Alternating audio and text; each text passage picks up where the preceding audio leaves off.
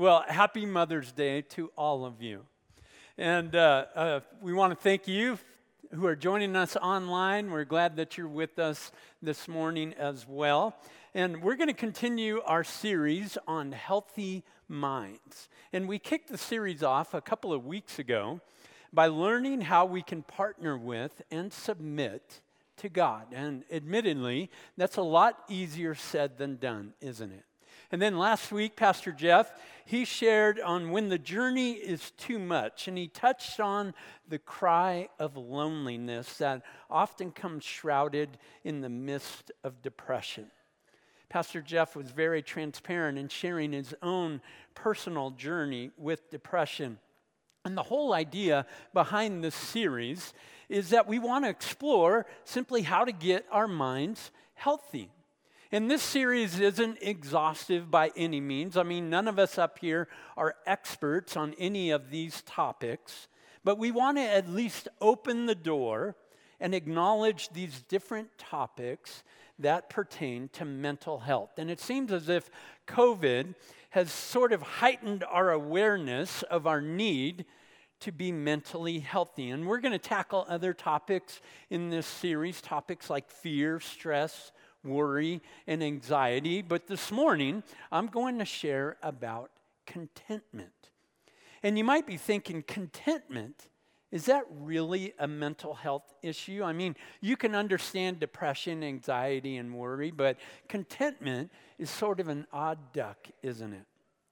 But I think that a lack of contentment can be a contributing factor to many mental health issues. I mean, if you're not content to a certain level, you can experience worry and fear and anxiety.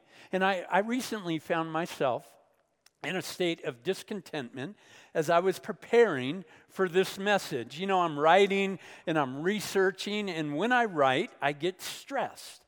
So I begin to stress eat. Anyone else a stress eater? Proudly raise your hands. Yep, yep, no, no shame here. And when I'm stress eating, nothing is safe. Nothing is off limits, particularly if it's sweet. So, a week or so ago, I received a hot tip. The tip was that Timber Kids had a box of one of my all time favorite sweet snacks Twinkies. yeah, I know, I know. You're like, oh man, yep, you can feel this, right? And uh, so I just casually and I nonchalantly make my way over to the Timber Kids office. And on my way over there, I'm making nice to everybody. I'm, you know, shucking and jiving. But really, I'm on a mission, and the niceties are just getting in the way of what ultimately I want, right? So I finally find it. I find the coveted Twinkies. And as I'm making my way out of the Timber Kids office, Stephanie, our early childhood director, she's walking in and she's holding a huge box of LaMar's donuts. Come on, people. Now I have a dilemma. Do I go with the coveted Twinkie or do I go with my all time favorite church snack, a LaMar's donut. I mean, what would you do? How many of you would take the Twinkies? How many of you would go with the LaMar's donut? How many of you would just throw caution in the wind and take them both? I love that. Well, I went with the donut. And as I'm leaving the Timber Kids office, I tell them that I am stress eating. And Stephanie, she's seen me in this condition many times before. And she says, Oh, you must be writing. And I said, Yes.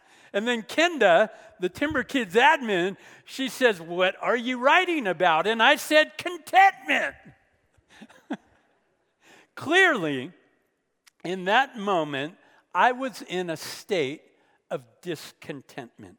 I wanted something that I thought would bring me satisfaction and relieve me of my discontentment. The Greek word for contentment is autarkia, And basically, it means that the possession of external things will never bring about the contentment that you and I so deeply desire. The dictionary defines contentment as a state of happiness and satisfaction. And for some of you who are old enough to remember all the way back in 1965, Mick Jagger and the Rolling Stones, they had a massive hit titled Satisfaction. You remember it, right? In that song, there are a couple of interesting lines, beginning with the famous line, I can't get no satisfaction. But then as the song progresses, we hear when a man comes on the radio, he's telling me what? More and more. And then again, the man comes on and tells me how white my shirts can be. And almost in an exasperated tone, Jagger responds, I try, and I try, and I try. And then he finishes with the famous line, I can't get no satisfaction. Now, preparing for this message, I spent a lot of time in scripture, as you can imagine, but I also listened to that song more times than I cared to admit.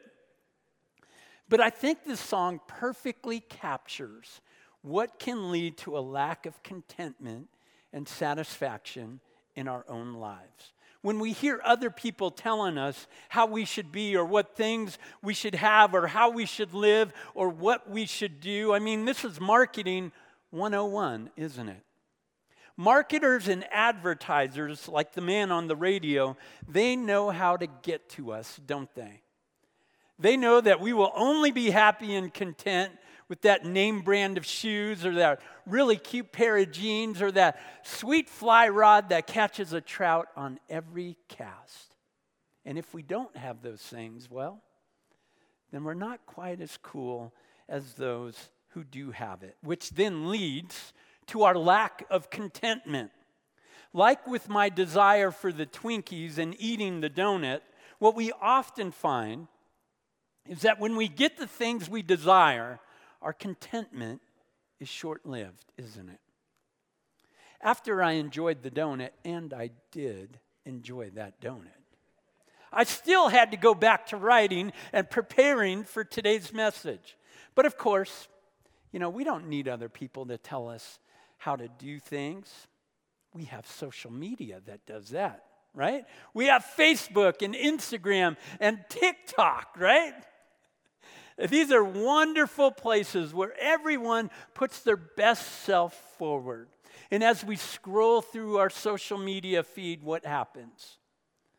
The dreaded and highly contagious disease, comparisonitis, sets in. I mean, you know how it is, right? You're looking on your media feed and you look at it and you're like, man, everybody's going on a Caribbean vacation. And the best you can do is take your family up to Horsetooth. Everybody seems to be dressed in the nicest clothes and going out to the fanciest restaurants, and the best you can do is Netflix and Pizza Inn. And before you know it, you're looking at your life and you thought your life would be a lot different than it currently is. And your discontentment grows. And you look around and you start to think, you know what? I deserve more than this. You know, this whole house that I've been living in, I think I deserve a new house. That old clunker of a car I've had for 15 years, I think I deserve a new car. And while you're at it, you start to look over at your husband or your wife and you're thinking, they're looking pretty old too. I think I'll trade this one in for a new one. Because all of this would be better than the house or the car or the spouse that you currently have, right? oh my goodness. Discontentment has set in and is growing. It grows because you and I, we often think when we achieve the things that we've always hoped for, then life will be good and I'll be content. All of this stems from us trying to find contentment or satisfaction in things other than God. And for me, just being transparent here. This has been a constant struggle in my life. In fact, I would say for most of my adult life, I have been a very discontented person. I'm not one that really strives for things, I never have been. But I have often thought, you know what? If I only had that job, or if I could only gain this prestige, or if I could only make that much money, then I would be content. And over the years, of course, my discontentment hasn't just affected me. No, it's affected my wife, and we have three sons, so it's affected them as well. And all of this flies in the face of what the Apostle Paul wrote to the church of Philippi. He said, I'm not saying this because I am in need, for I have learned to be content whatever the circumstances. I know what it is to be in need, and I know what it is to have plenty. I have learned the secret of being content in any and every situation, whether well fed or hungry, whether living in plenty or in want. I can do all of this through Him who gives me strength. Keep in mind, Paul is writing this letter as a prisoner inside of a Roman jail cell. And for those of you who might be new to the Apostle Paul, he was a guy who wrote almost half of the books in the New Testament. And before he was Paul, his name was Saul. A by the book, hard nosed guy, a stickler for all that went into being a Pharisee, which was one of the highest orders in the Jewish tradition. He was well to do and well respected. He went around capturing Christians and having them thrown in the jail. He stood as a witness and watching them be stoned to death. A real wonderful, upstanding kind of guy. But he had a come to Jesus moment one day that completely changed his life. And in this passage, he's reminding all of us of the first point in our outline, if you're following along in the app which is contentment is something that needs to be learned. Contentment is something that has to be learned because it does not come naturally. when you learn something, what are you doing? You're changing the way you think. And Paul writes about this in another letter to the church of Rome. He says, Do not conform any longer to the patterns of this world, but be transformed, read it with me, by the renewing of your mind. Learning something as challenging as contentment takes time. A couple of weeks ago, right outside those doors there, I was visiting with an 81 year old friend of mine. And I asked him his thoughts on contentment. And he said that as he has gotten older, he's discovered that the things he used to be so concerned with are no longer as important as they once were. He said he realizes his days are short. He has maybe 10 or 20 years left on this earth. And the things that used to cause him discontentment no longer bother him because now his concerns are for the things that concern God. He said he's become more and more focused on what really matters in life. Such wise words, aren't they? My friend has learned contentment. The truth is, is that there is a war waging inside of each and every one of us. It's a war between our flesh and our spirit. It's a war that takes place in our minds where we, we think the proverbial grass is greener on the other side. It's a war between us desiring and striving for more and more and more and wanting to be content with the things we have. A perfect example of this is John D. Rockefeller, the famous oil man who lived in the 1800s. When asked the question, How much money is money enough? he famously responded, Just a little bit more.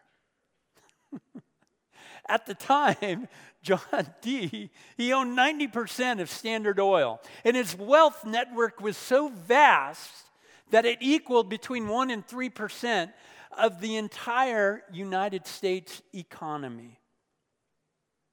John D. provides an example for all of us and shows us that our flesh is never truly satisfied. It's part of our sin nature. We have this insatiable desire for more. And this takes me to the second point to write in your outline, which is that contentment means we don't need more to be happy. Author and pastor John Mark Comer, he says, Contentment is a soul level satisfaction where you're grateful for what is rather than grasping for more. This leads to what Comer describes as disciplined desire. It's okay for us to desire things. It's okay. What's not okay is what we attach to those desires. If we think that having whatever, fill in the blank, will bring about fulfillment in our lives, that fulfillment will be short lived.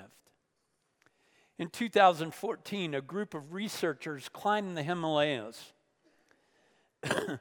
to an unreached people group in a remote village that had about 200 families living in it. And the purpose of their visit was to identify human emotions that are universal across all cultures. Emotions like sadness, surprise, anger, fear. And these villagers were shown pictures of people who had different facial expressions. And surprisingly, the villagers, they were able to recognize the majority of the emotions that were displayed with high accuracy, all except for one the emotion of contentment.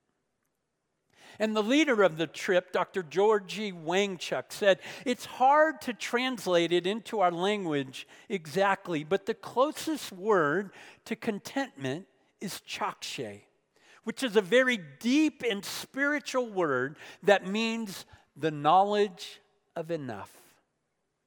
It basically means right here, right now, everything is perfect as it is, regardless of what you're experiencing on the outside. I like that. The knowledge of enough. Paul is writing again in another letter, and in this letter, he's writing to his protege, Timothy, and he's offering him all sorts of sage advice that an older guy can pass on to a younger guy. And he says this But godliness with contentment is great gain. For we brought nothing into the world, and we cannot take anything out of the world. But if we have food and clothing, with these we will be content. Something for all of us to remember is that the things of this world are not designed to satisfy our souls. The things of this world will never fulfill us. Jesus he reminds us of where our real focus should be. In Matthew chapter 6, he says, Do not store up for yourselves treasures on earth where moths and vermin destroy and where thieves break in and steal, but store for yourselves treasures in heaven where moths and vermin do not destroy and where thieves do not break in and steal. For where your treasure is, read it with me, there your heart will be also. We're just passing through, folks. Jesus reminds us to store up treasure in our eternal home.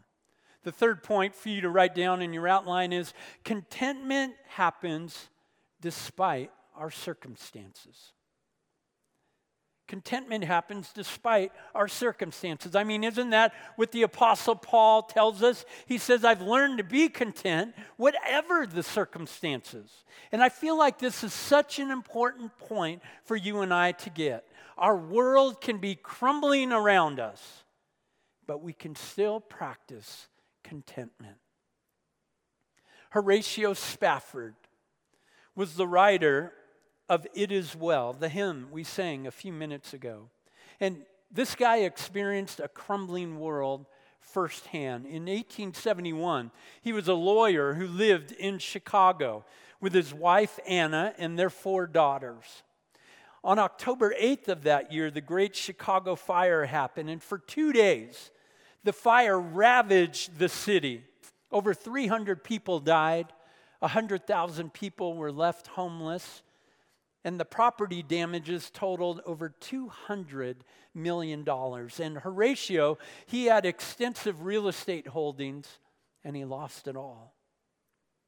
Fast forward to 1873, Spafford's economic interests were further hit by a financial downturn and feeling the need to just kind of get away, he arranged for he and his family to board a ship and travel to England to help out D.L. Moody with a ministry campaign over there. But just prior to leaving, Horatio got called back to Chicago for some business but he sent his wife and his girls on ahead with the hope that he would catch up with them in England. About a week later, the ship Anna and the girls were on collided with another ship in the early morning hours and sank into the Atlantic in less than 12 minutes. 226 souls died, including the Spafford's four daughters. Anna survived and was rescued by another ship that took her to Wales. And there she sent a, a telegram back to Horatio that said, Saved alone, what shall I do? Shortly afterwards, Horatio boarded a ship to be with his wife. And as he traveled on the Atlantic, the captain of the ship called for him and said, To the best of my knowledge, this is the spot where the tragedy occurred and your daughters perished. And while Horatio did not pen the words to the song while on the Atlantic, the tragedy did provide a backdrop and inspiration for him to write the words, It is well with my soul. Horatio and Anna, they show us they show us through this song that you and I can have contentment despite our circumstances. And obviously, this is much easier said than done. I totally get it. Every single week, I read and I pray over the prayer requests that come in from our congregation. And many of you are going through some heavy things in your life. And being content in light of what you're going through is challenging, to say the least. There isn't any real formula to gaining contentment, but as we close here, let me quickly leave you with two places to start. The first is simply to practice gratitude. Just being mindful that anything you and I have is only because it is a gift from God. In acknowledging that, and giving thanks for the things we have helps us to focus less on the things we don't have. The nugget here is realizing contentment is a byproduct of gratitude. What story is your life writing? People around you are reading you, they're watching how your life is playing out what would people closest to you say about you? Would they say that you're a contented person, or are you better known as someone who's grumbling about the things you don't have? As your story is unfolding, do you want to be known as someone who is constantly striving for more and more and more? Do you want to be known as a person who is unhappy? or as someone who is thankful for the things you have in your life. Here's a little homework for all of us to do this week. This week, every single day, write down one thing that you are thankful for. Just one thing. And let's see if in a week we are feeling more content and at peace with the present. The second thing is this grow yourself instead of your empire. You know, you and I, we can get so caught up, can't we, in our fast paced world with the desire to advance in our jobs or grow our bank accounts, all of those things, Jesus reminds us those are all going to fade away. We get so focused on the earthly things that we neglect the eternal things. Things like love, joy, peace, patience, kindness, goodness, faithfulness, gentleness, and self control. You know, fruit of the Spirit kind of stuff. Those things will last forever. Are those traits becoming more and more evident in your life? I have a feeling if they are, you will experience contentment. Will you pray with me? Father God, we come before you this morning grateful for your grace and your mercy. We're grateful, God, for your goodness that we experience every day in our lives. God, we pray over this topic of contentment.